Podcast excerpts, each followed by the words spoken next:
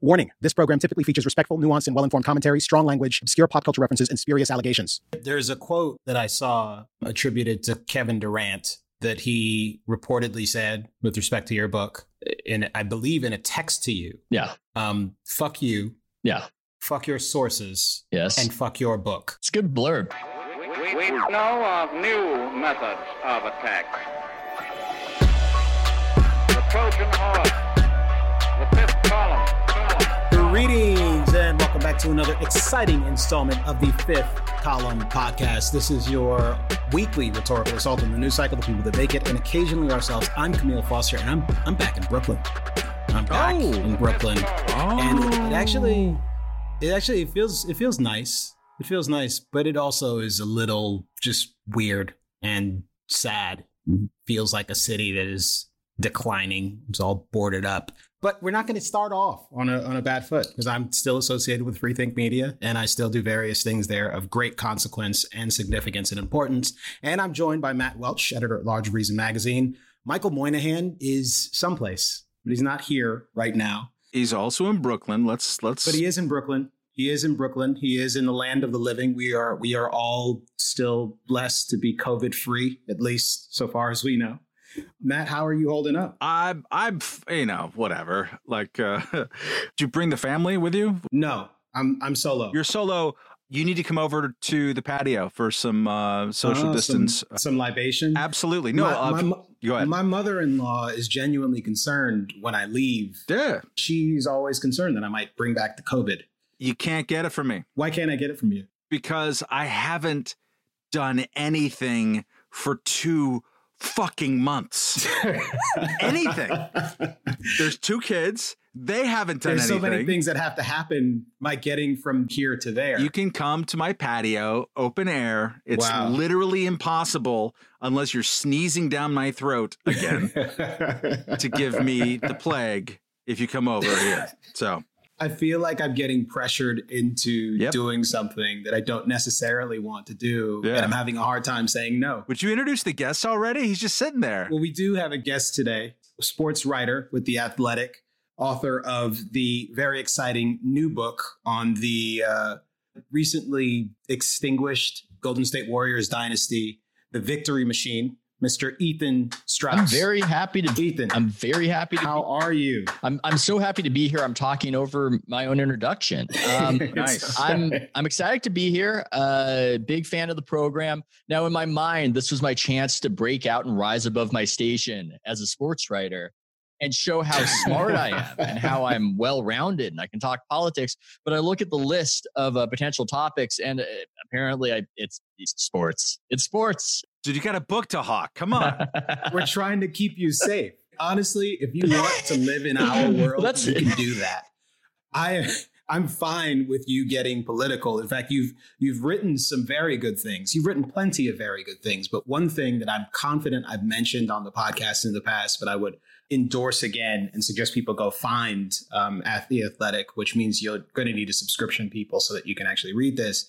Is a great piece that you wrote about the Golden State Warriors and particularly Coach Steve Kerr and his comments or non-comments uh, about China, which at the beginning of the NBA season, yes, this NBA season, which began 22 centuries ago, there was that whole controversy. Um, actually, just before the season began, Daryl Morey of the Rockets, who tweeted, Stand with Hong Kong, um, the Chinese took offense and, of course, did a great many things, including making it look like they weren't going to play any of these NBA exhibition games, which were scheduled at the time.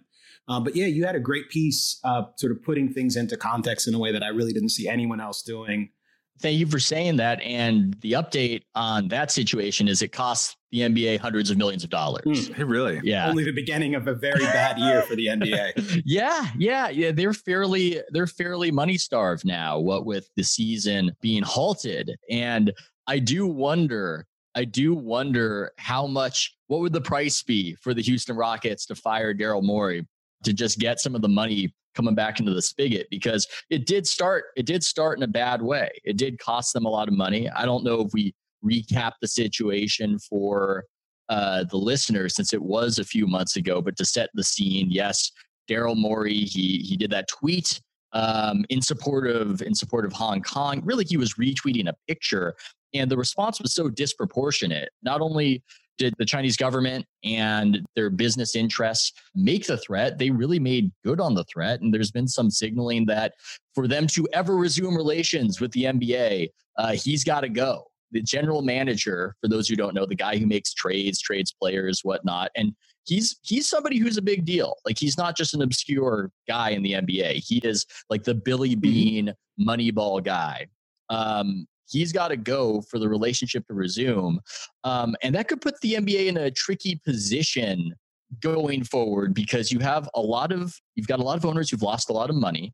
They're desperate, and I think if China ever mm-hmm. wanted to resume the relationship, they would jump at the chance. But now, now it's a situation where a lot of the uh, a lot of the American sports fans didn't love China's position on it, didn't love the idea, and hate China far more now. Yeah, yeah, yeah. It's one thing when when China's fucking with Daryl Morey. it's another thing when maybe you blame them for your grandmother dying. It's like a different thing. Yeah. It's a different thing. So that could be a hard choice on the horizon. Now you said resume the relationship what is the status of the NBA's relationship with China now? Because before there was a massive deal there with respect to television rights and all kinds of other stuff. What's the status of the relationship between the Chinese, uh, well, between China and the NBA? Well, China's effectively put it on hold, um, and the NBA has really just had their hands out for a while, waiting, hoping they change their minds. And I think has been sucking up to them in many ways. And maybe you would think that at the NBA All Star game, for instance, in February, when they they had a bunch of Wuhan Strong hashtag Wuhan Strong on the jumbotron and whatnot, and Adam Silver, the commissioner of the NBA, is going on and on about China in his uh, yearly All Star game press conference and saying, "How do we help? We just want to help." Like when there's an earthquake in Haiti, as though as though the nation of China needs the NBA to really help it. This this you know economic Goliath. You know it's absurd, but it just seems like the NBA wants to get back to the way things were. They want to get back to the way things were, where they got mm-hmm. an easy check, where they had this emergent market, where it all worked out quite nicely because the way the timing goes, it's like a breakfast program in China, a little bit like how soccer is here. And you have potentially more fans over there um, to grow that that uh, what is it the embedded growth principle that you're trying to just grow all the time that's where the opportunity is and it really freaks the owners out and it freaks a lot of the people there, there are a lot of teams that have been recently bought by people under the assumption that this thing would just keep growing and growing and growing and if there's no growth in china that's not the case and your asset is not worth nearly what you paid for it. So it is a very tricky situation for the NBA but I would argue it's one, you know, it's one they deserve. They deserve it. They got greedy. They took their eye off the ball stateside. Uh, popularity of the NBA in the United States has been declining as they've been out trying to pump it up elsewhere. And now they're a little bit stuck. Really? Yeah. Huh. Uh, the ratings have precipitously declined of late. Um, that became a big story this season, this year, but there was a somewhat of a flatness. You know, we're going to probably talk about the last dance the michael jordan documentary but i mean that was the mm-hmm. apogee mm-hmm. michael jordan game six 1998 in utah uh, is the most watched nba game ever oh. and the you know the league is not nearly as popular and you could say yeah well uh, there are so many more channels now and there are so many more things to do and that's true but if you look at the nfl's ratings they've only gained they've only gained like their super bowl is watched by I don't know, maybe 20 million more people as it was in 1998, whereas the NBA has lost yeah, about mm, 10 million viewers from just an absolute peak finals and what, what it would be. it's funny because it runs contra this favored narrative. There's something weird about the NBA where the people in my business almost act as boosters and we're always kind of pumping it up and we're saying it's so relevant and NBA Twitter and everybody's talking about it on social media. And meanwhile, you know, in terms of just the real tangible metrics, you're not seeing that popularity in the United States.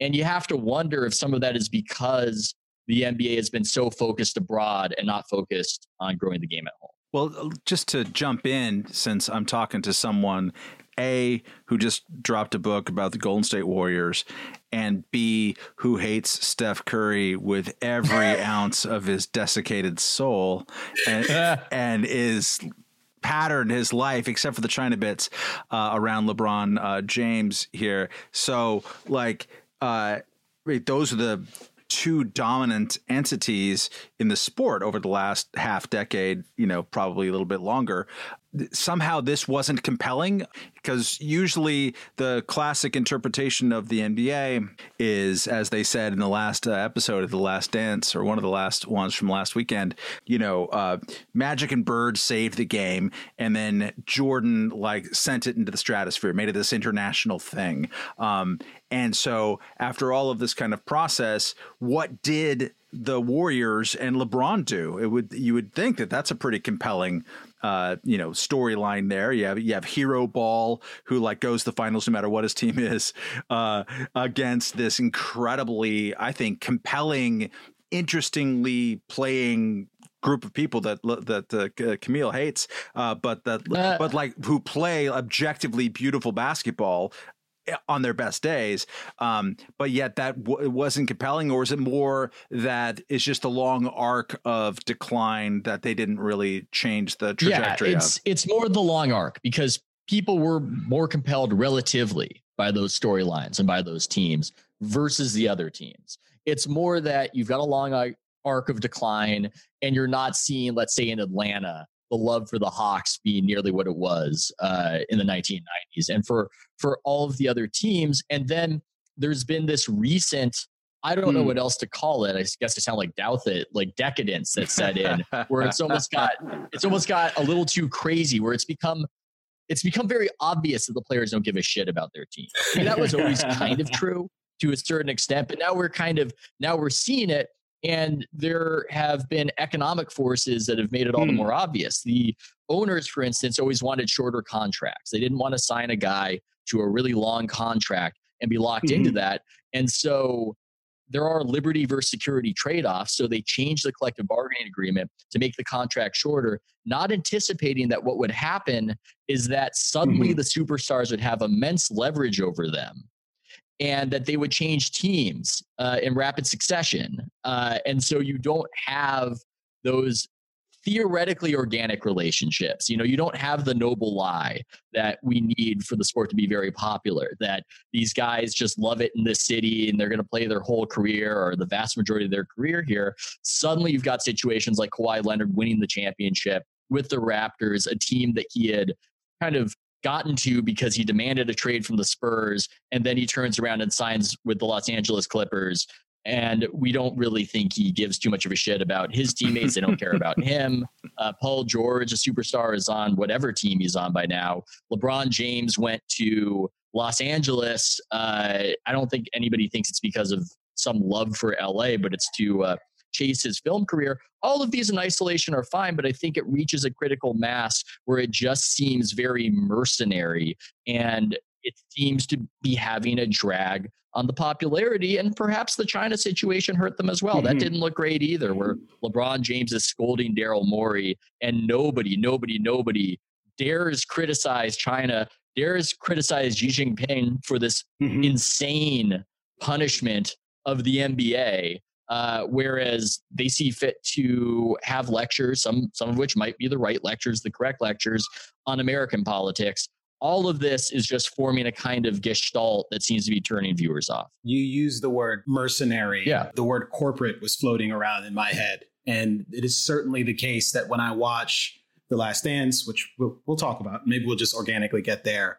And when I think about the NBA today, and the way teams are made and that that bizarre circumstance where Kawhi leaves a team that he just won a championship for to go play in LA and sort of constitute a new team where he's playing with different friends.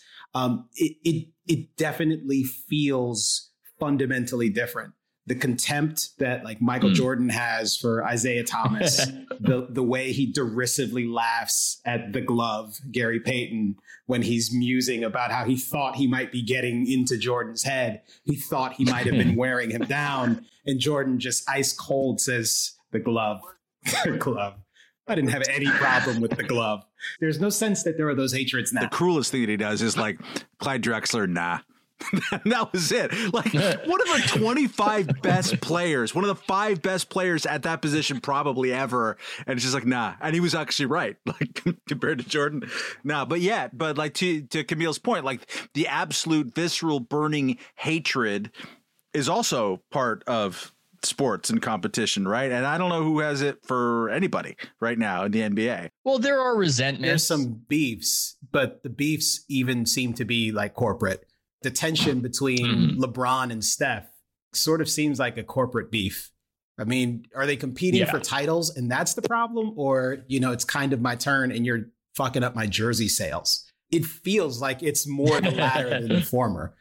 Well, I'm sure the resentment between LeBron and Steph extends beyond the mere corporate, but yes, it is rooted in that, specifically sneakers. I mean, that was huge. Steph, for a moment, was on the rise with Under Armour, Mhm. and he was, I mean, I think there was some call, I can't remember, if it was Morgan Stanley perhaps, saying that he could be worth $14 billion to Wow. Under Armour Jeez. as a sneaker salesman when he was on his rise in 2015 to 2016 and the Warriors were on their way to 73 wins because that's how crazy the sneaker business is. Mhm. It's it's young men just doing a physical act that can swing billions of dollars, just billions and billions of dollars, build companies. You could make the argument that Michael Jordan was as influential, if not more so, to making Nike what it is than Steve Jobs was to making Apple what it is. Absolutely. I mean, that's Yeah. that's the game. yeah. Like that's that's that's the game. That's what it is. And Steph was on that trajectory.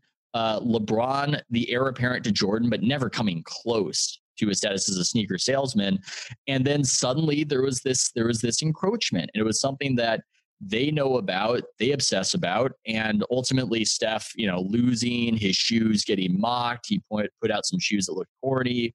You know, the whole, Steph's whole thing came asunder. You know, buy my book, buy my book, buy my book, whatever. It's in there, but um, that stuff is what they think about. I mean, th- who's your employer is a legitimate question. Who is the real employer of the NBA player? I mean, LeBron is on what his fourth team. Mm. He he's been with Team Nike since he was a teenager, and he signed a lifetime deal. And they promised to pay him way more after he retires. You know, Michael Jordan makes over a hundred million dollars every year from Nike. Still? Yes. Yeah, yeah. Oh, yes. Yeah. Has that it- is yeah. more. Jordans are still king. Is isn't it fair to say that Jordan is still this many years removed from his third retirement, the most prominent individual in the basketball universe? By far. The cultural impact, the conversation almost always finds its way back to Jordan. You need like a Godwin's law for that. Like how long a basketball conversation could go on before Yeah. it like arrives back at Michael Jordan.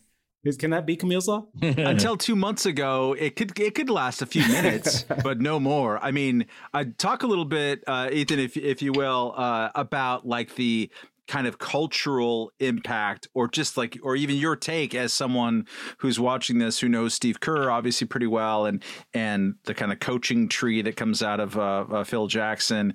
What's your impressions as this?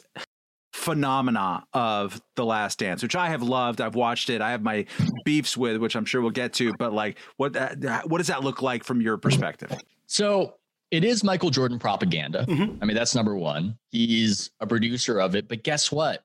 I still want to see what Michael Jordan would curate as his own propaganda. I want to see what a 57 year old Michael Jordan wants to show us of his of his life and times. And, him you know, drinking Burns- most yes, yeah, his in, in a house that's not even his house, but is meant to look like his house. are you shitting me Um, I'm not shitting you, oh or at least I was told that. that's great. Could be could be fake news. I don't know. But I still want to see it because he's a sweet generous he's a sweet generous character in mm-hmm. American life. And you know Ken Burns probably has a point but this is not a standard dude. This is like the last great American celebrity in a way where there is I mean I don't know of somebody who's been as popular and has this mythos and mystique and there's a narrative arc and there's tragedy and there's pain and there's triumph we haven't had an athlete since then who has really gotten there. Yeah. And so, hell yeah, I'm absorbed Mhm. into watching this. And the clip that's been going around where he says winning has a price. And he is explaining why he was so cruel and vicious to his teammates. When people see this, uh, they're gonna say, well, he wasn't really a nice guy. He may have been a tyrant. Oh, well, that's you. Because you never won anything. I wanted to win, but I wanted them to win and be a part of that as well. And I don't even really buy the rationalization, but it is poetic to watch it. It's poetic to watch him say this. Hmm, I can get into that. I, I okay. I'll simply put, I think he did it because he could. I don't think he did it to pull those guys along. I don't think he did it for those teams. Well, he, he needed them. it was good towards his own end. Yeah, I think Like, he, he, did it win for the game by himself. I think he did it for him. I think that that cruelty and viciousness was part and parcel of what made him great. But this uh, retroactive justification. So to explain to people who haven't seen it, he he explains winning has a price and leadership has a price. He wanted to win, but he also wanted these guys to win. And you see this montage Yeah. with this wonderful music, just all the fucking winning, all the champagne showers, all the dancing, and this montage has all these guys who don't like Michael Jordan.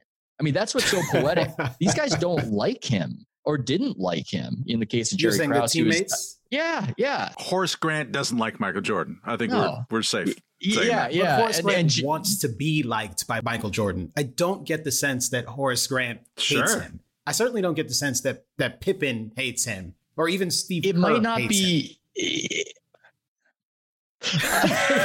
I don't get that sense.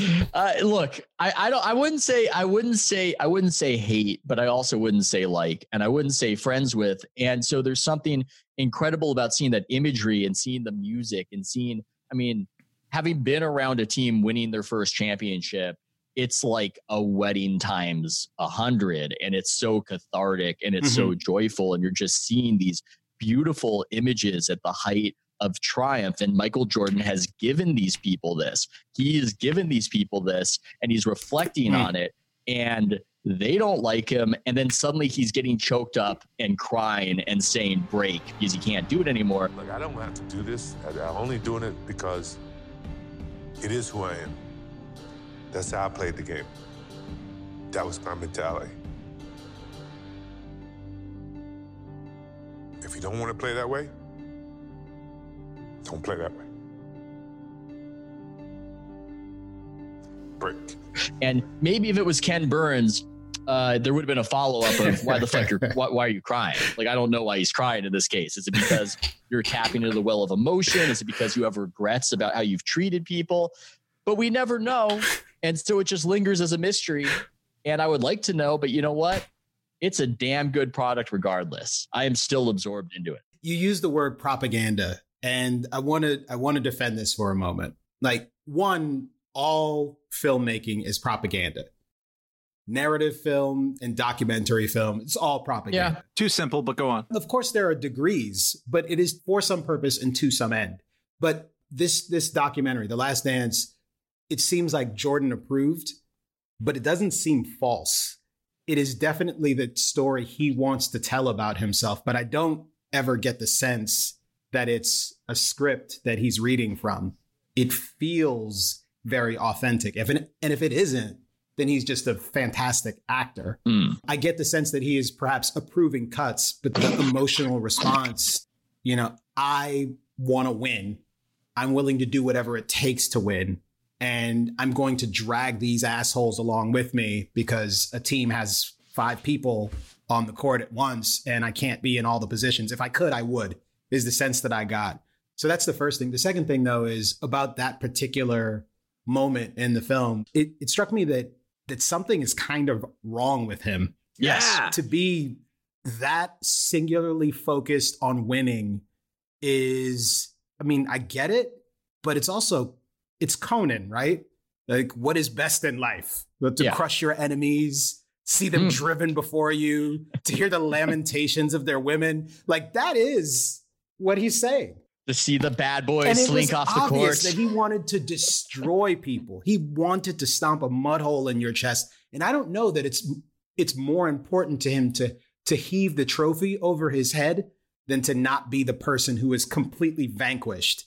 And vanquished in a way that like I'm still talking about it every time I see you and I'm still thinking about the way that I owned your ass. Right? Like he's pissed off at Isiah for walking off the court not because that's not sportsmanlike. I didn't have the opportunity to truly enjoy my domination of you. Like you escaped some of the embarrassment that you deserve. Well, and he's famously unhappy. I don't know if he's still unhappy, to be clear, but when Wright Thompson wrote about him, I think in maybe 2013, uh, Michael Jordan at 50, it's a great article. He's he's not a happy man. This has not been a road to balance. And a lot of it is because he cannot reclaim the triumphs Mm. of the old days, that he experienced the height of a drug, that he there's the, nobody can he, nobody can make it for him. It doesn't exist. He Hmm. can't get there, and so he's quite haunted by it. And some of the balance that he achieved in life, I think, came through his father, who was tragically killed.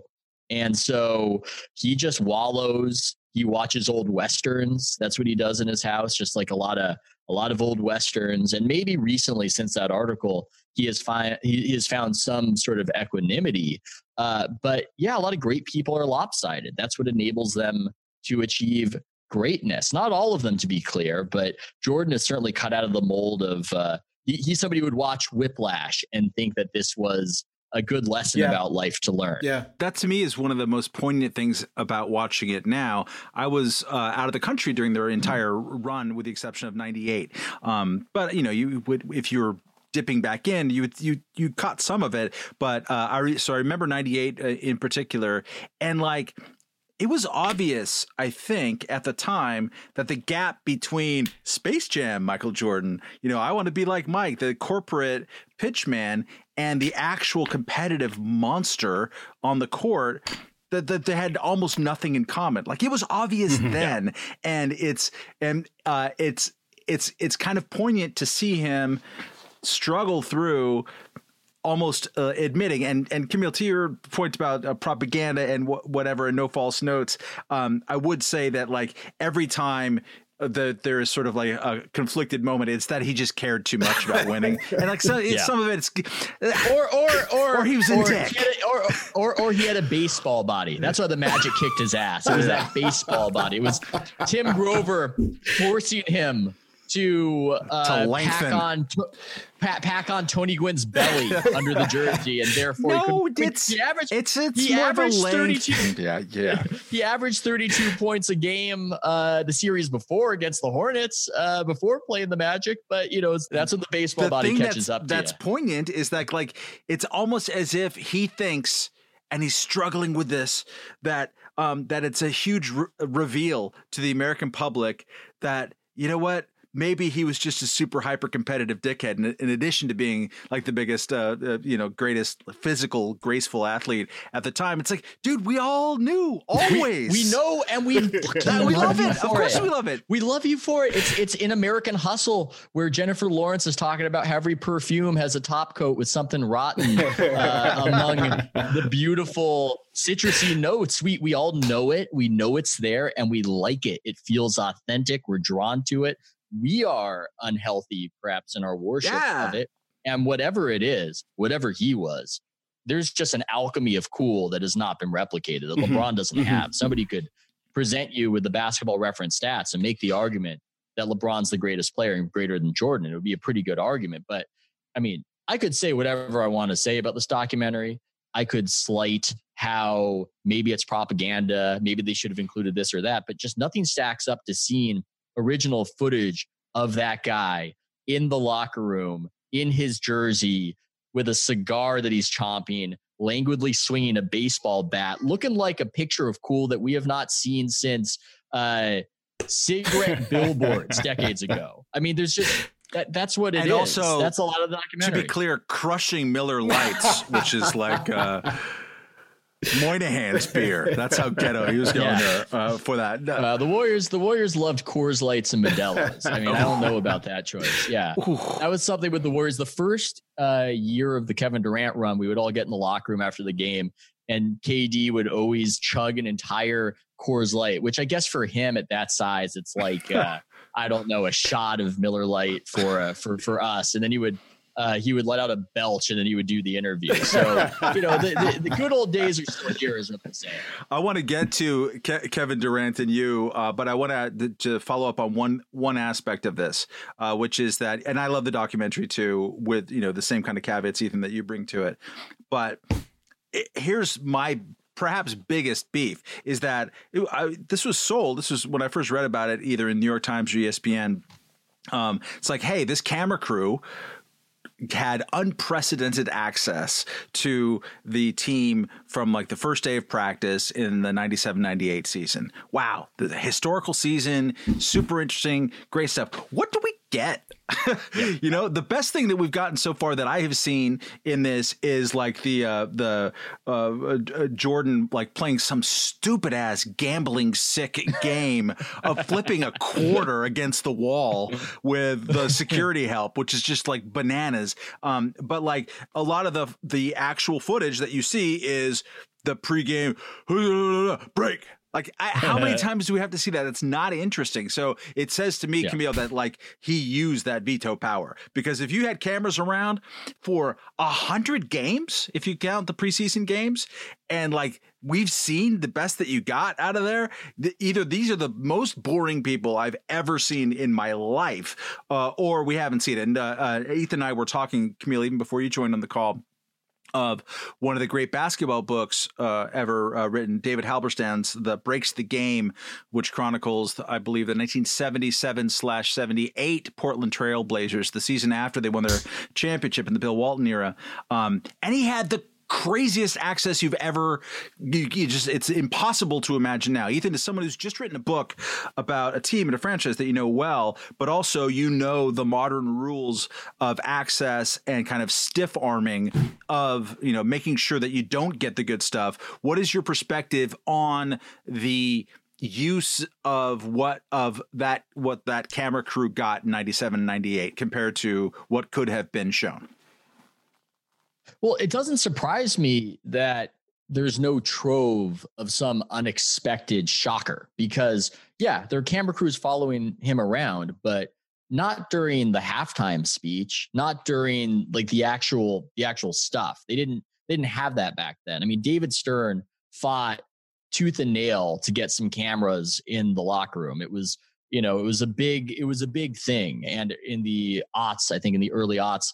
the uh, the, the coach Scott Skiles. I'm trying to remember who Scott Skiles was. It might have been the Bucks. It might have been the Magic. David Stern actually humiliated Scott Skiles in front of uh, in front of the other coaches. It was at the coaches meeting, the annual coaches meeting in Chicago. Um, and this is a bit of a detour, but you know, this story is a good story, so fuck it. Um, so uh, yeah, so Stern was trying to get cameras in the locker room in those parts that you're not supposed to see uh, to show people on broadcast television a halftime speech of the coaches. And Scott Skiles, kind of a newish coach, you know, not a lot of not a lot of gravitas for old Scott Skiles. This wasn't Phil Jackson. Raises his hand and he goes, uh, "No offense, David, but you know the locker room. It's kind of uh, it's kind of like my uh, it's like our sacred space. You know, it's like my sacred space." And uh, David Stern, the NBA commissioner, goes, and I'm paraphrasing here, like, oh, okay, okay. Yeah. So on the one hand, uh, we've got uh, billions of dollars from our broadcast partners. Uh huh. One hand, and on the other hand, we've got uh Scott fucking Skiles. Shut the fuck up. Sit the fuck down. I don't want to hear another fucking word out of you. You think next time before you speak.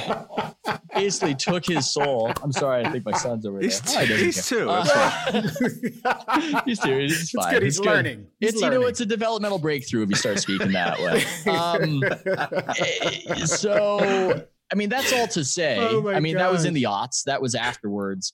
I think that a lot of those cameras, they're in the locker room and the rest of the media is in the locker room. And, you know, when mm-hmm. I watch mm-hmm. this documentary, when I see those scenes, it feels like I'm at work. And a lot of work is not fun. A lot of work is boring. A lot of work is milling about in these crowded spaces where the players know that they're being watched. And I mean, there, there, are, there are incredible things that happen, but they usually happen out of frame people know when there's right. a camera on them and it usually influences how they act there's a heisenberg's uncertainty principle yeah. happening i, I, I want to say though before we before we move away from from jordan and talk about some of the other things and and there are there's a lot going on i mean yesterday i saw some stories about the uh, possibility of the season resuming and this is something that is of great interest to me. So I want whatever scuttlebutt you're able to offer on that, Ethan. And um, also want to talk about your book.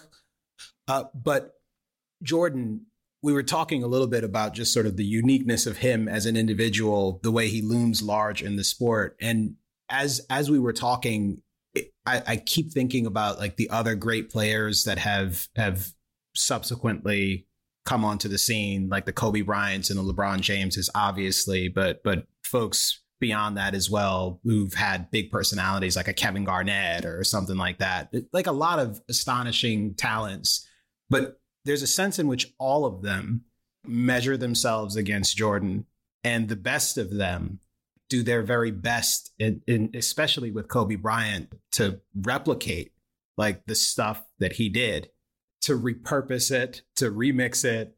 Um, they they wear his number. Um, they have at different instances worn his shoes, and there's a sense in which Jordan is just so so much uh, an original, and in most respects doesn't seem to be hmm. doing it the way someone else did. He seems to be like genuinely breaking new ground.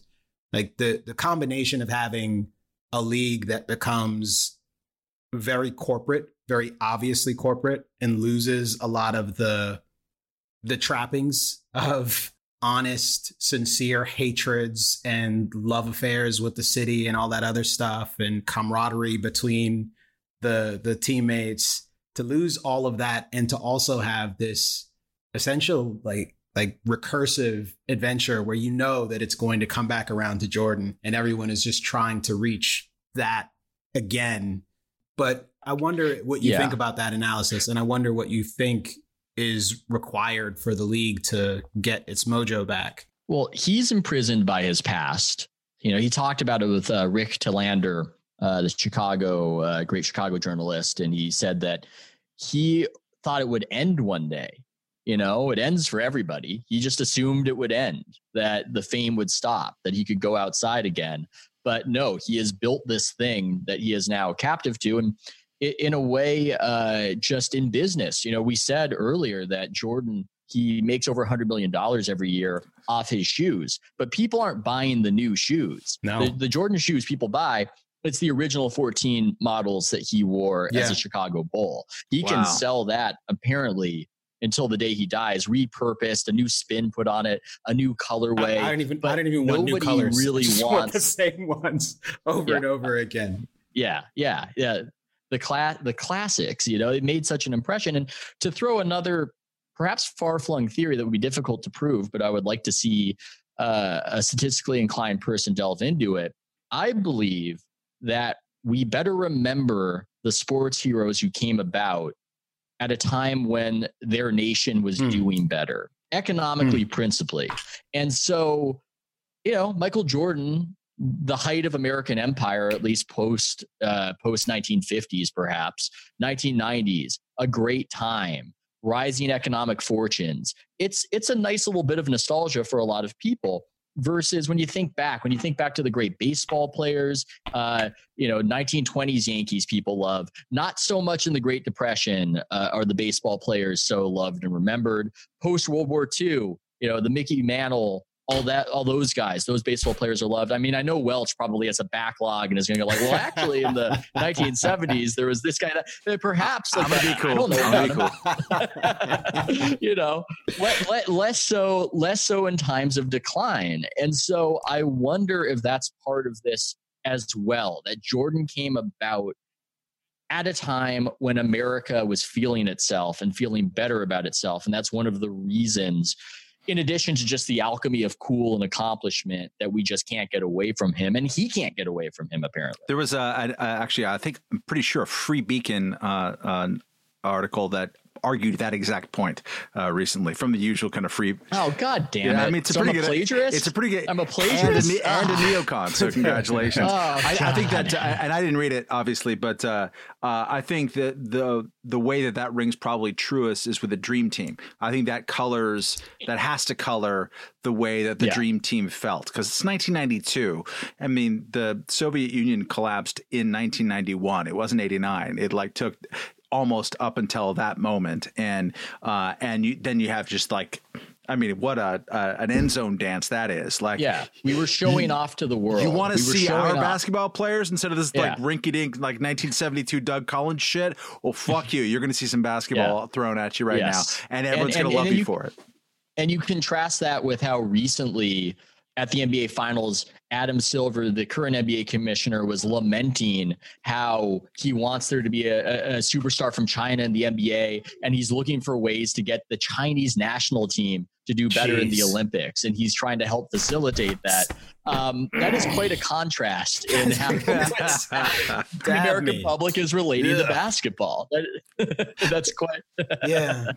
it's quite a contrast. I, I think your theory is interesting. I don't know if I buy it, but I do think that it's interesting the way all of our politics and our social upsets like keep invading sports these days not as though there there yeah. have not been various epochs in which there has been politics in sports et cetera et cetera but it's different it's different now with like the yeah. nba being so woke on everything except turning Hong Kong into a police state. the NBA is affirmatively woke and you know where they stand on all of these like justice issues and it, it it is exhausting and i don't think it's just exhausting because i often find myself not necessarily on the opposite side of things but at least with a perspective that's a little more thoughtful and nuanced then we're not even allowed to leave our houses anymore without being hunted down and murdered which is what LeBron hmm. James uh, said in response to the the recent shooting in Atlanta, which strikes me as hyperbolic, maybe a little hysterical, just a little, only a little. Yeah, it seems like the NBA to make a, an analog.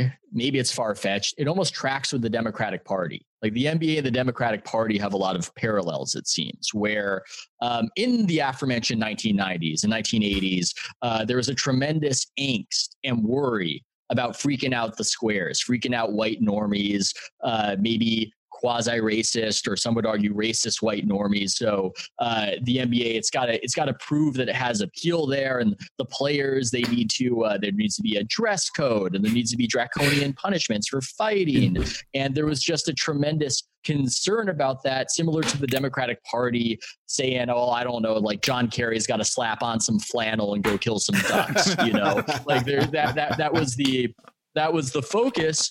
And then time moves forward and a certain demographic triumphalism mm. sets in a certain sense that the future belongs to us and we don't even have to worry about those people because the trends are in our favor. Our fans are younger. Our fans are more diverse. We don't have to worry about turning those people off at all.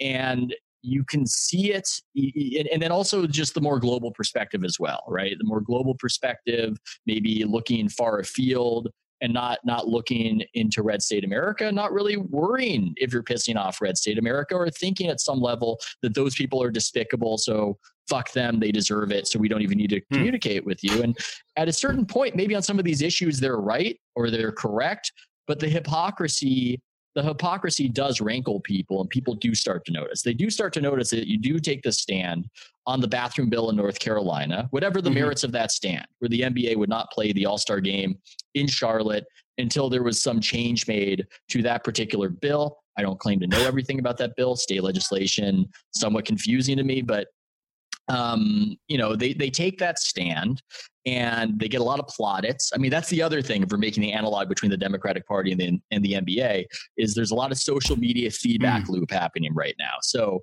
there are a lot of plaudits. There's a lot of uh, you know, hooray that you did this. And then the hypocrisy of that is all revealed later on. It sets them up, and people go, "Oh, okay, I get it. You're all too happy to stick your finger in the eye of Red State Bubba and and and Preen and Peacock when you do that, but you're not going to say anything about Xi Jinping. You're not going to say anything about China on the most clear moral transgressions, and that pisses people off. And I get it. I don't blame them. It's it's a turnoff. And again, I think it would be it would be more palatable. I'm not saying that players shouldn't express themselves on things they believe in at all. Um, I think that's fine, but there's just something a little too high handed about the constant lectures uh, combined with the obvious deafening silence. I think it'd be an interesting thing to look at the comparative um, interest in politics by the respective American sports or lack thereof. Like baseball, which is sport that I follow the, the closest. Um, you ain't got any of that shit. you just don't. And and I to be clear, I mean, I wrote a, a piece for Reason uh, a good 15 years ago now or so, but about uh, with the headline uh, "Locker Room Liberty," which talked about how a lot of political or just transgressive behavior. Joe Namath wearing pantyhose and and just being a weirdo uh, in the seventies was uh, tied into free agency and actually uh, athletes having and Bill Walton talking about the uh, David Halberstam's book. Bill Walton, as a college student, even having enough clout to say, "Hey, John Wooden, the squarest coach, I'm going to smoke." Mm. Fucking pot every day, all day long, because yeah. I need to, because I'm seven yeah. foot tall and I'm a hippie, and I got this. I, this is how I got to decompress. And you know, John Wooden saying, all right, man. Okay, whatever. Yeah. just get your 22 rebounds a game. Just, just, just don't, just don't tell anybody how much we pay you under the table, and we're good. right. Sorry, uh, John famously paying players. So I, yeah. I enjoy, I enjoy, uh, especially in the 70s, and it, like it, the, the answer to like what what is the era that matters the most? It's the era that you grew up in. Um, so the 70s for me is like pristinely perfect in all ways, except for actual athleticism, with the exception of Dr. J. Um, the 70s is pretty awful, but uh, no one li- lifted weights back then. Uh, but like uh, uh, baseball, there's none of this because like uh, the people who play baseball in America until pretty recently in the pipeline have been kind of red asses uh, you know, the Darren Erstads of the world, um, you know, football players uh, who want to chew tobacco and spit it in your face. Um, you're not going to get a lot of, of woke lectures from this crowd necessarily. Uh, and then there's a lot of people from uh, uh, Southern and Central America and increasingly Asia, but it's just a different cultural slice uh, of it. And like, you know, NHL, it's, it's super different. the, the, even the NFL compared to the NBA is pretty different from the cultural background of, of people. It's, it's fascinating uh, to look at. Yeah, well, the National Journal did a survey on uh, viewing habits or the political political affiliations of people who are fans of the major sports, and yeah, uh, NBA fans uh, trend Democrat heavily. You're probably a Democrat if you identify as an NBA fan, and that's just not true for some of the other major sports. Baseball is more in the middle, maybe with a slight right lean. Uh, same with NFL. Same with college football, obviously with more of a right lean, and you know, oddly enough, college basketball a bit of a, a rightward lean. And so I think a lot of what's happening is that the players are speaking to the audience and speaking to the social media feedback loop because you know an aspect of when we talk about the political lectures maybe on some racial issues it's it's obviously deeply felt but on some of these other issues if you're talking let's say in terms of uh, the, the bathroom law i mean like do you think when you go in the nba locker room and ask around about trans rights that's on that's on like the forefront? Like i've been in nba locker rooms. Like there's been a lot of homophobia uh, relative to others. I mean, I think Charles Barkley, to paraphrase, some has some quote about you know the NBA locker room. It's sexist, it's racist, it's homophobic, and I miss it. Um, that's the Charles Barkley quote. He's so funny. You know, this is a hyper so masculine workspace uh, that's really built on a lot of Darwinian cruelty where these guys are really just trained to kill what's ever in front of them and it informs a certain culture. I'm not defending it. I'm not saying that it's uh, that it's right. It's just that it it is and it's difficult to completely ally yourselves to use a term with certain social movements that are out of step with that are, that are out of step with that culture. That in many ways is conservative culture, even if most of the players are voting Democrat. Um, I would like to transition to your book just a, a, at least a little bit uh, because my one of my impressions, and it's probably a misimpression of the Golden State Warriors um, over the past year. So Steve Kerr, who's a very thoughtful and interesting coach, and Steph Curry, who Kmele likes a lot um, for, for, his masculinity. Uh, um, but the way that these guys talk about stuff, with the exception of China, we're gonna have to like put that in a different category. Mm. but like it's kind of similar to Greg, Gregg Popovich, but the coach of the San Antonio Spurs, but less gruff, less military bearing. Like these guys like strike you as thoughtful, like the the, the mm. way that they talk about things, but also the, the way that they play and approach the sport. Um, that has at least some resonance back to the Bulls, or at least the Phil Jackson kind of approach towards the Bulls. Maybe not so much Michael Jordan's, you know, gambling yeah. sick uh, head, um, but like there's there seems to be something sort of like pretty and and a little bit intellectualized and uh, and I mean they, they they seem to be the opposite of you know, the bad boys Detroit Pistons of the late '80s.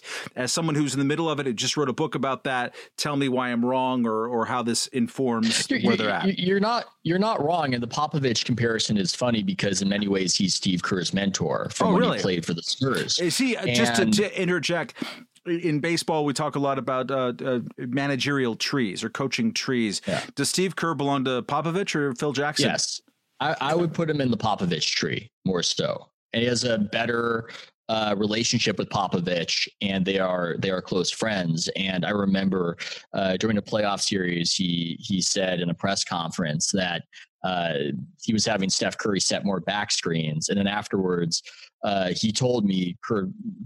Kerr told me that I got a text from Popovich who was giving me shit and lighting into me because you're not supposed to reveal that. You're not supposed to say that. and but that's Popovich, and this is in Kerr's telling, and I think it's referred to in the book. That's Popovich. He comes from a military background. I'm the child of professors. So with Kerr, there's this this want to kind of share. Um, and with Popovich, it's all close to the vest. And so that is that is a difference between the two of them. But Kerr certainly um, has a philosophy of playing with joy, and there is a competitive streak to him. But he he found the San Antonio Spurs more humane model in the idea that one can win without being miserable to be far more appealing than, let's say, the Michael Jordan model. Now, where do the Warriors get that from? Because you need some of that. I think they get it from the owner. I think they get it from uh, Joe Lacob, owner of the Golden State Warriors, venture capitalist, a caricature of a man.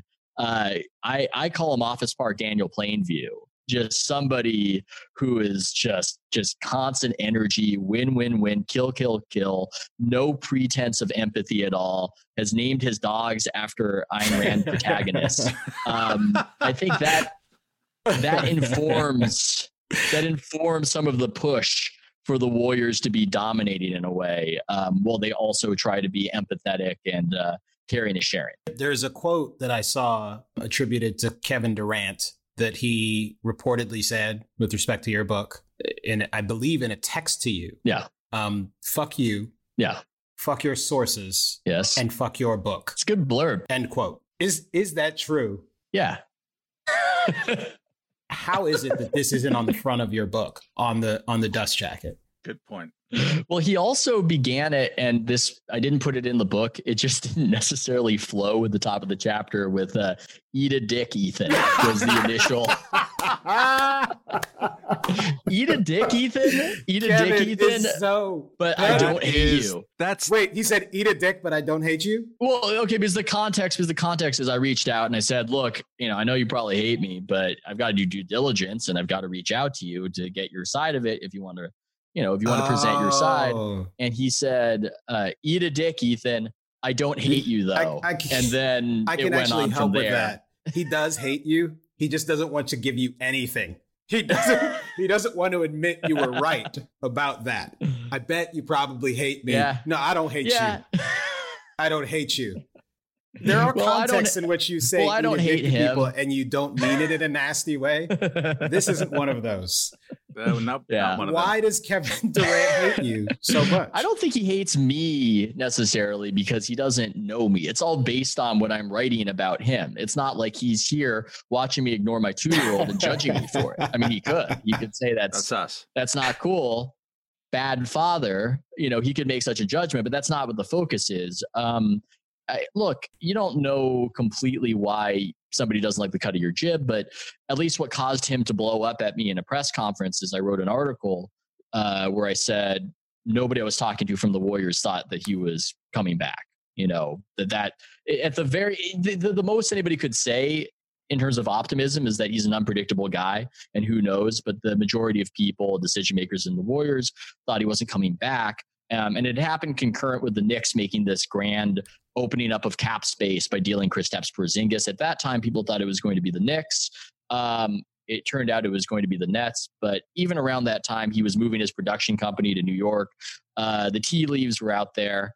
Uh, can tea leaves be out there? I don't know how tea leaves work. Anyway, Totally. um, so he got mad at me in a press conference. He called me out by name. He um, went off on me, and really, I think he he I, I became almost more empathetic to the plight of the superstar because I'm not a famous person, but that week I was in the news. I was in the sports news. When I turned on the TV, they're all yelling at each other about me and whether I'm good at my job or not. You feel your emotions rising and falling with the critiques of these strangers on your television. And I'm I'm, I'm watching Dan Patrick. Dan Patrick said something good about me, and I'm going like, "Yeah, I love Dan Patrick. Yeah, Dan Patrick.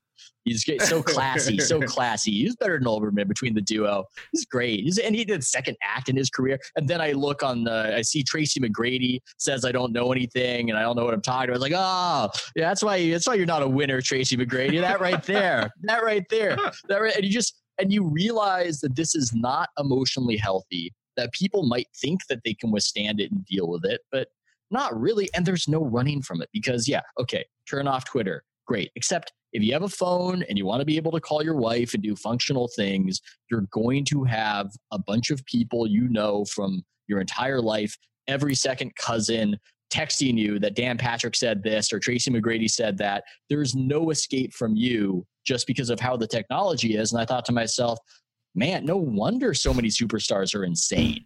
This is a hell of a thing to put your brain through. This technology that we use, it's moderately, moderately feasible for normal people to use it and to live in this strange display universe where you show yourself having a great time on Instagram, even if you don't uh, have such a great time.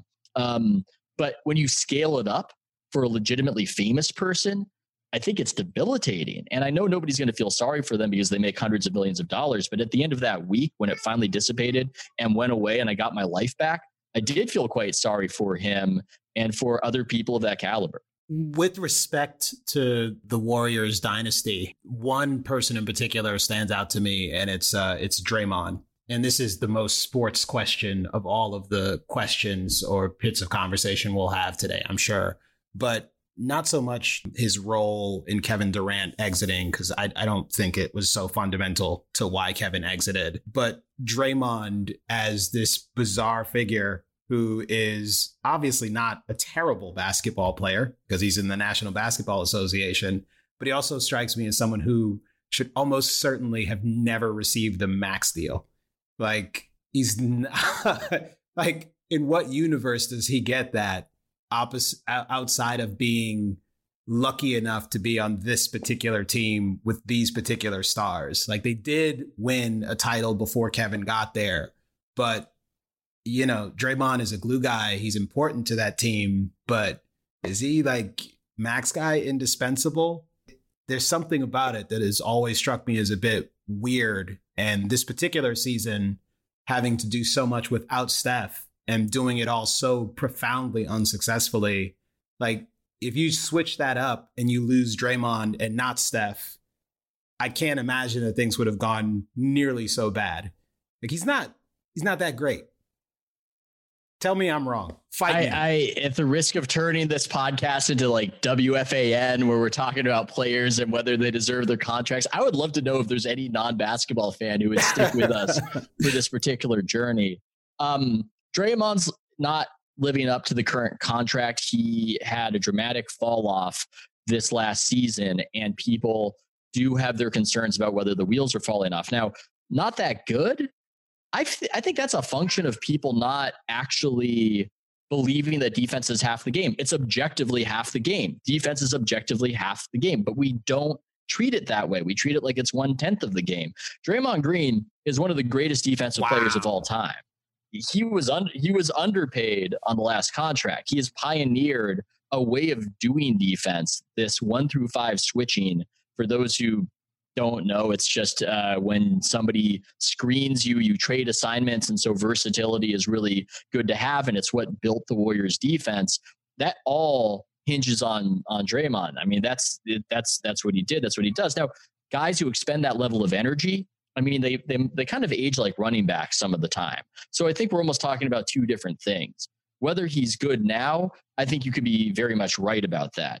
Good through his arc. I mean, it might have been a quick arc, But in the way that Dennis Rodman was probably far more valuable to those Pistons teams, I mean, now he's getting the love and people are acknowledging it. Uh, that, that people might assume. I would say the same thing for Draymond because again, defense objectively half the game. I'm glad you made the Rodman comp because in watching him, and I'm a much more casual basketball fan than I used to be, um, but I have a similar impression.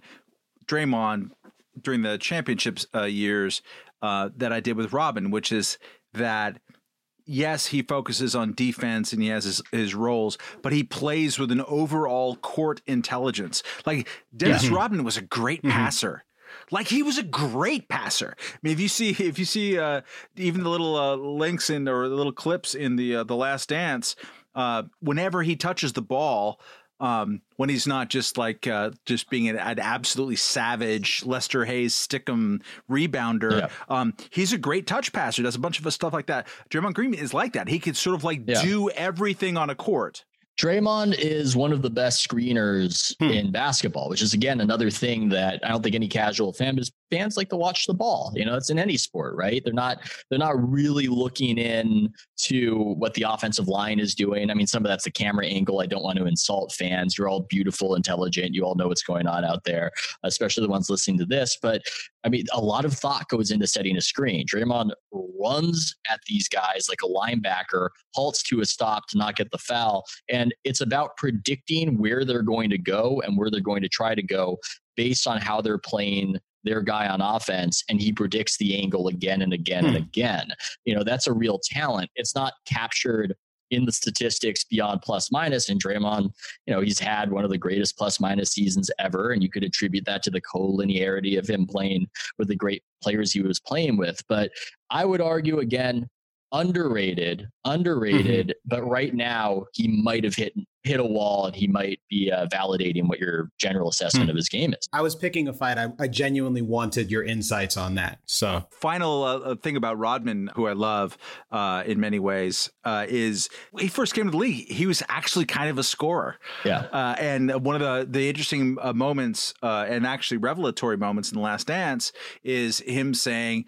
I realized that my role in this league, I can do this one thing. I'm going to study how to do this one thing, which is get rebounds, which he's yeah. was amazing at. Like the best rebounder of the last quarter century, I think, without question in the in the association. Uh, but he, but like studied it, but he, he actually kind of scored pretty well in his first couple of years and just dropped it as a as a concept. Well, and what they both have, they both they both like the nightlife. There's both this wonderment you know, I was covering playoff series and I would hear that Draymond was at Harrah's last night till 3 a.m. when we're in New Orleans. And then he goes out and he kicks Anthony Davis's ass in the fourth quarter. Um, I, oh man, I remember, I remember asking him about it and uh, Anthony Davis and, and he, he just basically bellowed and beat his chest. It was like, cause I'm all heart, motherfucker. And he's just a madman.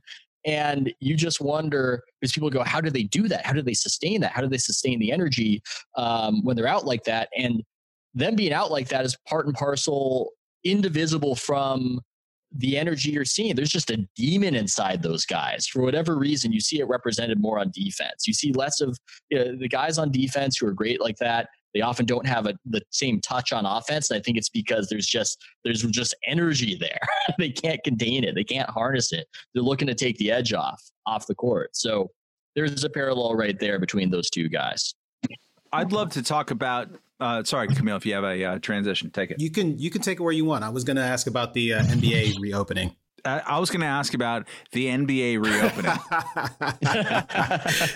oh, look at that coincidence. Yeah, yesterday I, I read an, an article that got me very excited. Um, it was about a conference call that took place between uh, the owners um, and Silver, and it seemed like there might be a possibility that we would actually see the season resume it's not entirely clear what that might look like, but there was an extensive conversation uh, about testing and just what options might be available. It sounded like there was even some talk about some rather extreme measures being taken with respect to creating some sort of campus for players and coaches to exist on so that they could be isolated from the COVID um, and potentially finish the damn season so LeBron can win his title uh, with the Lakers. Thank you. So uh, there are two options, it would seem. Um, I'm rooting for one that I don't think is going to win out, which is uh, Las Vegas, um, because that's closer and maybe Warren LeGarie, who runs the NBA Summer League, sort of their Mm. exhibition league where the rookies get their feet wet. And uh, he runs that. And he's just a crazy character who is actually an agent who represents a third of the coaches and a Hmm. bunch of GMs and other people in basketball. Basically, he runs teams. He's the most powerful guy fans have never heard of. And he's like a kind of a boomer hippie who lives in Haight Ashbury and just runs vast quantities of the league out of his uh, Victorian. Uh, but I don't think that's going to happen. Uh, it seems like Walt Disney World is the option that's really gaining a lot of traction because people aren't going to Walt Disney World. So you've got this vast uh, territory. And um, before it seemed maybe the players weren't so keen on this, but they're about to start missing checks in short order. and beyond missing checks, and you know, the Also, you're players bored. What are you doing? Yeah. You're sitting at home. well, and you know, this is a weird thing because the NBA had a flood of money that came in because they signed their TV deal at the height of the TV rights bubble. So they were getting over 2 billion a year from the broadcast partners and mm-hmm. things got out of whack. Franchises got overvalued. Guys you never heard of were making hundreds of millions of dollars. And so for a while I'm looking at this and I'm wondering, man, you know, maybe the players, maybe the players actually um, for the first time have the uh, edge on the owners because the owners have all these liabilities. Carnival is run by Micky Arison, who owns the Heat. Uh, that business a little bit precarious right now. Tilman Fertitta, who owns the Rockets, uh, it's all restaurants, casinos, and hotels. Uh, he's out uh, taking loans at 13% interest. I'm wondering he might be more desperate than the players. Uh, so, Eh, but then it's shifted back the other way. It seems like the players have finally gotten bored. And the thing that scared them is that if it all halts, if there is no season, they're going to have to crack open the collective bargaining agreement and renegotiate the whole damn thing on Oh, it's, perhaps it's not so probably going to happen. not so favorable terms. So Yeah. by playing and risking their health, the NBA players are perhaps forestalling that um, and not having the whole damn thing renegotiated. And hey, athletes are optimists, man. That's what I've learned being around athletes. They're optimists. They don't think anything's going to happen to them uh, if the right precautions are, are made. Uh, if if they if they aren't, the NBA could I don't know line the perimeter of uh, Walt Disney World with alligators or whatever. Uh, I, I don't know. I'm not sure, but um, they. Uh, I, I think that there's a will at least. There's a will, and where there's a will, Mhm. there's a way. Uh, the NBA has dragged its feet for a while, but there's there's a lot of there's a lot of impetus to get this done and take on the risk. just to put a button on it, I asked the question because I think the story itself is indicative of what so many companies and industries are going through, trying to figure out a way Yeah. for there to actually be life after this pandemic and not even after this pandemic, in the midst of this pandemic. They're realizing to quote uh, Rick Pitino. Uh, there's no vaccine coming. Uh, Jonas Salk ain't walking through that door, is what they're realizing. they're uh, they're just going to have to take risks. That's how it's going to be. But they're also realizing with with each passing day, especially in their industry, even more than ours, the number of people under the age of 35 or 40, which means all professional athletes for the most part, um, who get this, let alone get sick with it, it's vanishingly small. Yeah, it's they've super got a small. problem though Yeah. that I don't think baseball has. So I look at this; it seems feasible. Yes. it seems feasible that they could pull this off at Walt Disney World and it could work. But as far as the resumption of basketball as we've known it, that looks harder to do than with baseball. Which I mean, I've covered some baseball games as media. It, I was luxuriating in the vast expanse of space and being outdoors and the clubhouse is Mhm. gigantic and even the dugouts outside everything's outside which is why maybe when they did that study um, and tested everybody in baseball maybe that's why the scientist was surprised at how Yeah. few people had the covid antibodies now with basketball i mean basketball players it's like a super spreader event um, the way it traditionally goes Yeah. where Yeah. I mean, they are the, the focus of the teams is to do everything for them. So all they have to focus on is basketball. So that means people are constantly coming into contact with them. Here are your socks. Here's this. Here's that. Here's the massage. Um, they all eat out of a out of a big buffet tray after the games, um, and they all are meeting with tons of people. Uh, it's all very compact. Uh, there's a coach's locker room yeah. Indoors. On, on indoors, the, right? Yeah, on the road, like the road locker room. Yeah, all indoors. The road locker room is always shitty. You know, sometimes the home locker room is spacious, but you stick the road team with the bad locker room. And not only that, for the coaches who are older, there's a little coaches locker room that's adjacent to the locker room. And these were all built before the coaching staffs exploded and expanded uh, like the administrative function of universities. And so you've got a clown car situation, but with these old men bumping up against each other. Um, and it is, I mean, it, it was not surprising to me that the NBA was the first sport to have guys come down with the coronavirus. So, yeah, in the short term, I think the season can, be salvaged. Uh, in the long term, that's going to be a very difficult putt to make. Yeah, I, I I've very much come around to the perspective that this is unlikely to be over in two years uh, in any sort of meaningful sense. Maybe we have some sort of breakthrough and we find our way to a, a treatment and it becomes widely available in something like 12 months. But this is this is likely to be a thing for the foreseeable future. And to the extent there are sort of islands that have managed to contain things for a while, it's eh, the only way to continue to have those things be contained is to turn yourself into a vault and not yeah. allow anyone else to come in. This is this is life. And as such, the the resumption of life and the the uncomfortable, difficult, dangerous, but necessary, inevitable process of trying to figure out how to live life under these constraints I mean, yeah. we we simply have to. We don't have a choice. The the lockdowns, just like the the league stopping play, they inevitably have to end. There's a point at which people are overwhelmed by their circumstances and their necessities and the food shortages that we're starting to see. Um, to to slightly not so much transition, but to to broaden the conversation. Today, I was reading a piece about the incredible food shortages that are starting to materialize internationally. Um, and many of those food shortages aren't merely, oh, people aren't out working anymore.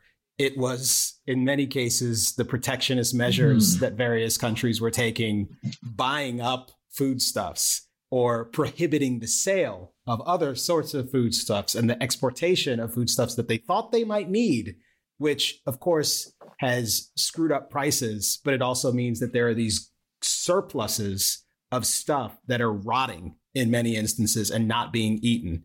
So we have a massive screwed up system where prices are starting to go up, where there's plenty of food and materials in many cases that is rotting or is in the wrong place. Um, and simultaneously, we're trying to tell people not yeah. to work.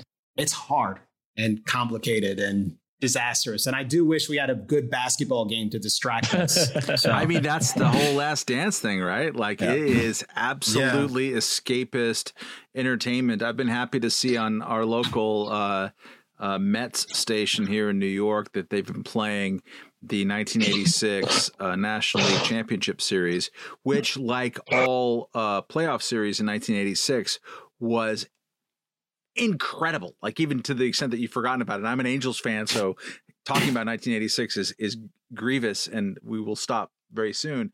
But like, uh, it, it's a phenomenally interesting thing. It's great to watch, and I'm I like time my washing the dishes at night so that I can see, you know, Mike Scott versus Dwight Gooden all over again. It's it's that great. But that's that's part of Last Dance, right? Um, Kmele, uh, uh, to your point a little bit, like um, our comrade uh, Anthony Fisher tweeted out uh, uh, a Wired story that came out today. Um, that was basically uh, making the argument that, look, dude, kids aren't getting it, kids aren't spreading it. They're ac- absolutely not even spreading it to their own families. Um, open the damn schools, right? Which they're starting to do in Europe. They're not even really contemplating yet in America. And they should.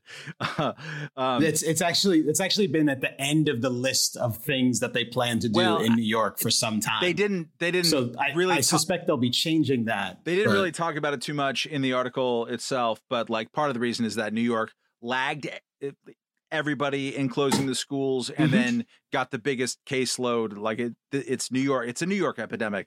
It has been in America, so that's also part of the the perception of these things. But anyways, like um, it's clear to me at this point that being in the outdoors, being a baseball, being a left fielder right now, you're just not really all that at that much risk. Maybe in the clubhouse, watch the air conditioning, but like go outside, people. Like California has been telling people, uh, you know, you can you can go on a beach, but you have to be you can't sit down, uh, and you have to wear a mask and be six feet away from people. Like that's not. Listeners to this podcast will know that I, uh, among our group, have been the most uh, um, worried about this and the most thinking thinking that you know the horrible things are going to happen in the future. But that's just insane. Like this stuff is not being spread in the open air in the sunlight between people who might be passing by one another you know uh, transiently. So we have to start thinking. Dave grohl had a great piece the drummer of nirvana and the singer of foo fighters had a great piece in the atlantic um, that didn't really talk about policy. He was just like we're going to do music again because we have to.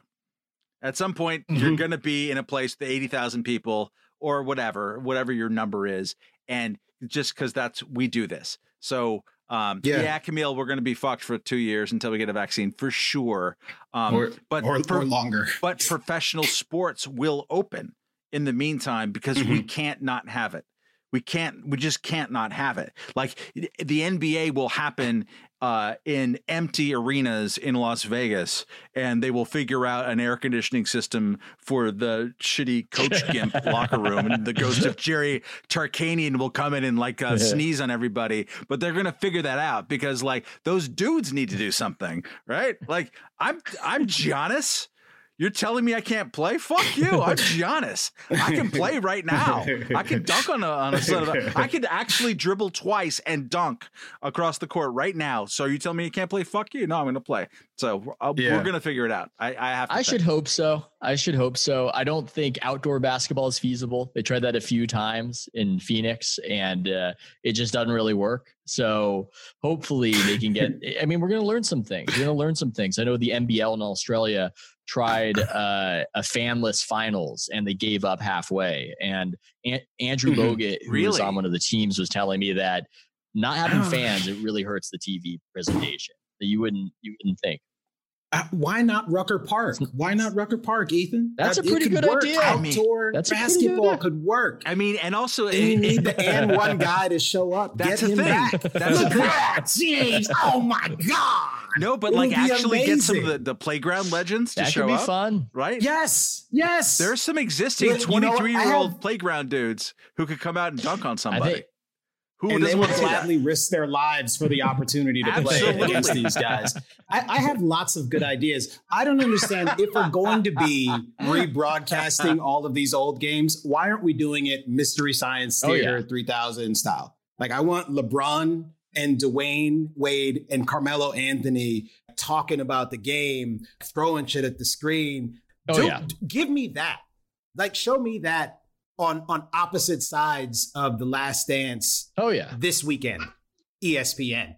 Why aren't I calling the shots? I mean, that's a- I could navigate you all through that's a this whole other thing. time. And I, I, I, I hesitate to even broach it because I used to work for ESPN and there are a lot of talented people there. But yeah, a lot of the broadcast uh, ideas that have come out of there, uh, their presentation of games, it's perhaps left something to be desired versus the NBA and NBC with all the gravitas. Um, you know, ESPN, it seems like a lot of what happens revolves around uh, talk shows because, uh, as Ben Thompson at Stratechery uh, theorized, uh, you know, they don't make Mhm. money off selling the games as they pay so much for TV rights. They make money off these super cheap talk shows where they gab about the games. So that becomes the focus. Um, but yeah, man, I'll, I'll point you. Uh, I'll point you head of uh, NBA programming. That's that's fine for me. No skin off my nose.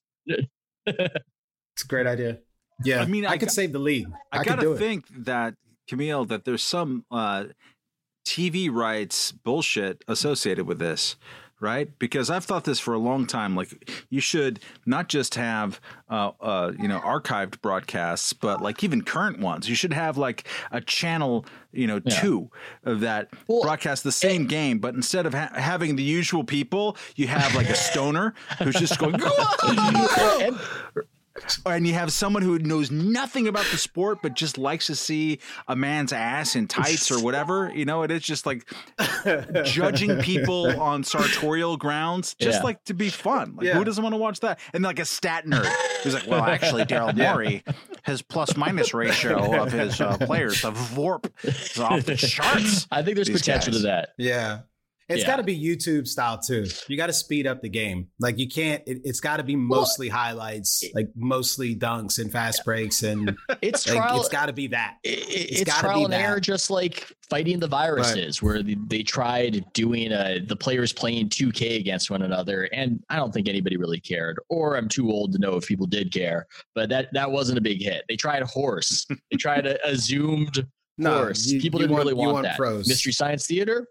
That idea has promise. Yeah, they want that. they want that they want that yeah, yeah. They want that. They want that. Damn it. Maybe I should cut this out of the podcast. Yeah. I shouldn't give this away for free. But but listen, honestly, that's my least good idea, and it's a great idea. I hope you're listening, NBA. So, Ethan, I, I want to, uh, uh, pursuant to your book, were those Golden State Warriors the last dynasty? Given the way that you talked about how you know the Anthony Davises of the world not just blow up their own contracts and their own teams, and their own cities, but that they Mhm. quit on the job.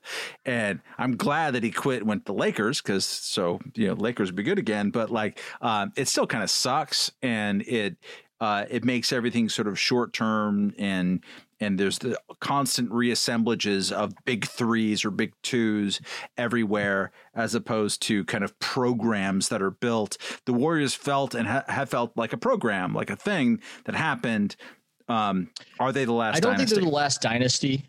Um, even if we are in an era that feels as though the slot machine gets pulled after every season and there's a new combination. Uh, but what I will say is that what we've learned with the NBA is that dynasties they do tend to end prematurely, which seems to be almost uniquely NBA. That in football, it's usually injuries or just age that does you in. Um, baseball, it can be money, but you know it's just hard to sustain a dynasty in baseball. Basketball it's often about egos and people getting sick of one another and that's also what we're drawn to. That's the story that we're drawn to. That's what we're fascinated by anchoring our interest in the last dance uh, the breaks of the game that you mentioned. That's not about the portland trailblazers winning the title. It's about what happens afterwards. When we talk about Shaq and Kobe we're not talking about oh man they played so well together we're talking about this greek tragedy of their egos not being able to coexist and similar with the warriors so i guess what i would say I think that we will have dynasties in the future, but I also predict that perhaps they will be they will be uh, shorter and they will end for the same reasons uh, that they tend to end. It's about ego. Do you have time to to give us a bit of a pitch for the book beyond the sort of Kevin Durant departure story, which I know you've had to talk about repeatedly in a lot of your media appearances? There is obviously more to this story. Yeah, my pi- than my the pitch for the book Durant is that drama. I want to give the readers a behind the scenes look at the real NBA, which in many ways is a Darwinian crucible. It's presented as fun. It's presented as Instagram, but no, these guys got to the top of where they are by being killers. And the egos royal behind the you know behind the scenes. And hmm. my dramatic pitch of this sounded it sounded properly intense until my two year old started making adorable noises in the background and completely messed me up. Adorable, competitive He's noises, actually holding a basketball currently and, and trying to shoot on his Yeah, little, no, he's, he's yeah, trying to shoot his somebody little up. tyke suit. Yeah. It's it's about that. It's about behind the scenes. It's about Yeah. some of the people you don't think, and it's about the current era and trying to be dependent on a superstar. he's killing my pitch, this boy. He's he's killing my pitch. I guess I would say.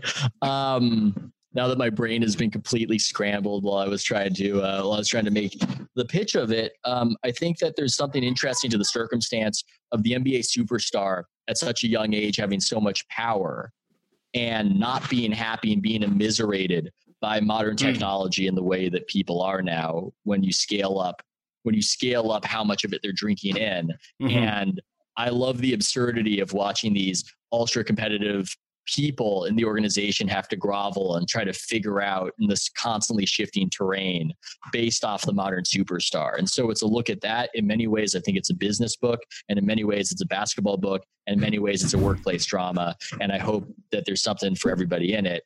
Um, the victory machine folks. It's a quarantine dream. Five star reviews on amazon please. When you say the superstar, f- for you, is that Steph or is that Kevin Durant or who are you talking about? I'm talking about All all, above. of the above. Oh no, he just slipped and fell. Um, I'm talking in a very Kevin Durant against the Raptors way. It was very calamitous what just happened.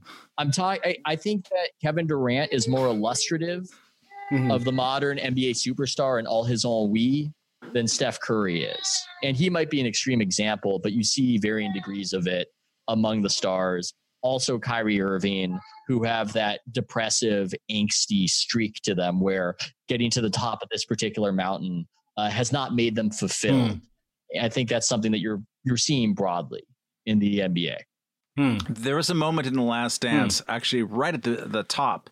Uh, it was an interview of with with all people. Uh, Mark Eaton, the uh, talentless se- seven foot four uh, eternal uh, shot blocker from the Utah Jazz, and they're talking about Michael Jordan as he's entering the league. Um, and he re- and he, Mark Eaton's a perfectly fine guy, and I, talentless is way too strong. Um, but uh, he said at the time he, he he gave what was then the conventional wisdom, which is that there are no small forward slash you know tall shooting guards, the two, the three, who who uh, can l- win a championship. You can't build a team around that person. Um, was that the prevailing wisdom Yeah. about Steph Curry? Uh, as a six foot two, three, I don't know how tall he is, uh, guard i i in this league, you can't wrap. He's surely, you know, a uh, a shoot first pointing guard. That's why Nike missed on him. He was signed with Nike and he Uh-huh. Nike ultimately didn't care about his services too much because companies they go back to whatever made them successful and the archetype for Nike was athletic wing. Michael Jordan, Mhm. that's what built Nike. That's what we're looking for. That's what we're in the business of. We've got Mike, then we've got Kobe, then we've got LeBron. This is what we do. It's cute that you're this little guy who shoots threes, but that's not really what drives sales for us. Um, and then sometimes you miss out on a paradigm shift when that's your focus. When you're going based on what always worked before, yeah. you miss out on the guy who's about to change everything, and that guy is the most valuable guy of all. So, yeah, it definitely in a business sense that happened. Well, well, I don't know how the league will will sort of change and evolve from here, but it is certainly the case that my principal frustration with Steph has always been that he doesn't look like he should win that much. He doesn't look like he should be that dominant. LeBron looks like the alpha male that he is when he's playing basketball. Kmele, this is a hell of a way to find out that you're a retired NBA player. uh, I, I didn't, I didn't know I'm, this. I'm look. I'm a fan. I'm a fan who is married to the the magic of Michael Jordan and wants to relive it over and over again. And I I want the dominant alpha male to to look representative of that. And I don't want him to look like Steph Curry, who on television I always look at him and like I could beat him in a fight. Could could not. Yeah, I could. Well, I well that's dirty. exactly the mentality that i think most players if you talk to them and you say if you say to ask most players who's better kevin durant or steph they go with kd and i think some of that is because size is respected in a way for the player that to us it's abstract but when you're on the court and somebody's beating the shit out of you um, it makes more of an impression and there's something to the idea of if Steph Curry pulls a move on you and gets the shot off, the player tells himself, "Oh, okay, I won't, I won't fall for that That's next time," and he will. But you tell yourself that. You tell yourself Yeah. that. If Kevin Durant does the turnaround and you can't block yeah. it, you go, "Okay, well, that's just impossible." And ultimately, yeah. that is more respected and feared, I think, in the end, um, than and it will and and and less resented, less resented than It- that that reminds me of that that great moment, and maybe we we end here where uh, Charles Barkley um, is recounting his experience playing against MJ in the finals, and Charles um, says, uh, there's no shame in losing to Mike. It's like properly deferential and acknowledging precisely that this larger than life figure in in a sense like even though you didn't win it all you're forever a part of his amazing legacy um so this will certainly drop before the last two episodes of this phenomenal documentary series uh, will air. So I, I, hope you will indulge if you haven't indulged. Um, and this will be one of those rare things that I'll actually go back and uh, partake of again um, after having watched it. It's it's been that good. Um, Ethan, you got any any parting thoughts for us on your way out the door apart from buy my book? buy my book, buy my book, The Victory Machine. It's a quarantine dream. For some reason, they tell me that you should leave me five star reviews on Amazon. For some reason, that helps algorithmically. Yeah. I, I, just want to say thank you so much for having me. I, I love what you guys do. Uh, we will table the discussion that we were perhaps going to have on whether it's better to be a journalo uh, or a sports writer. I forgot. Yes. Which is a more loath, which is a more loathsome existence, which is a happier existence. We'll have to discuss all that at a future date and time. Yeah. But thanks so much for the time. Well, I'm not. I'm not a journal. I'm promiscuous. I do awesome, a lot man. of things. Um, Ethan, you've been phenomenal. You are not merely a sports writer. You are a man of uh, exceptional range and talents and very, very uh, bright. So you'll be back for show. Thank you for gracing us with your presence here today. Thanks, guys. We, we know of new methods of attack. The Trojan horse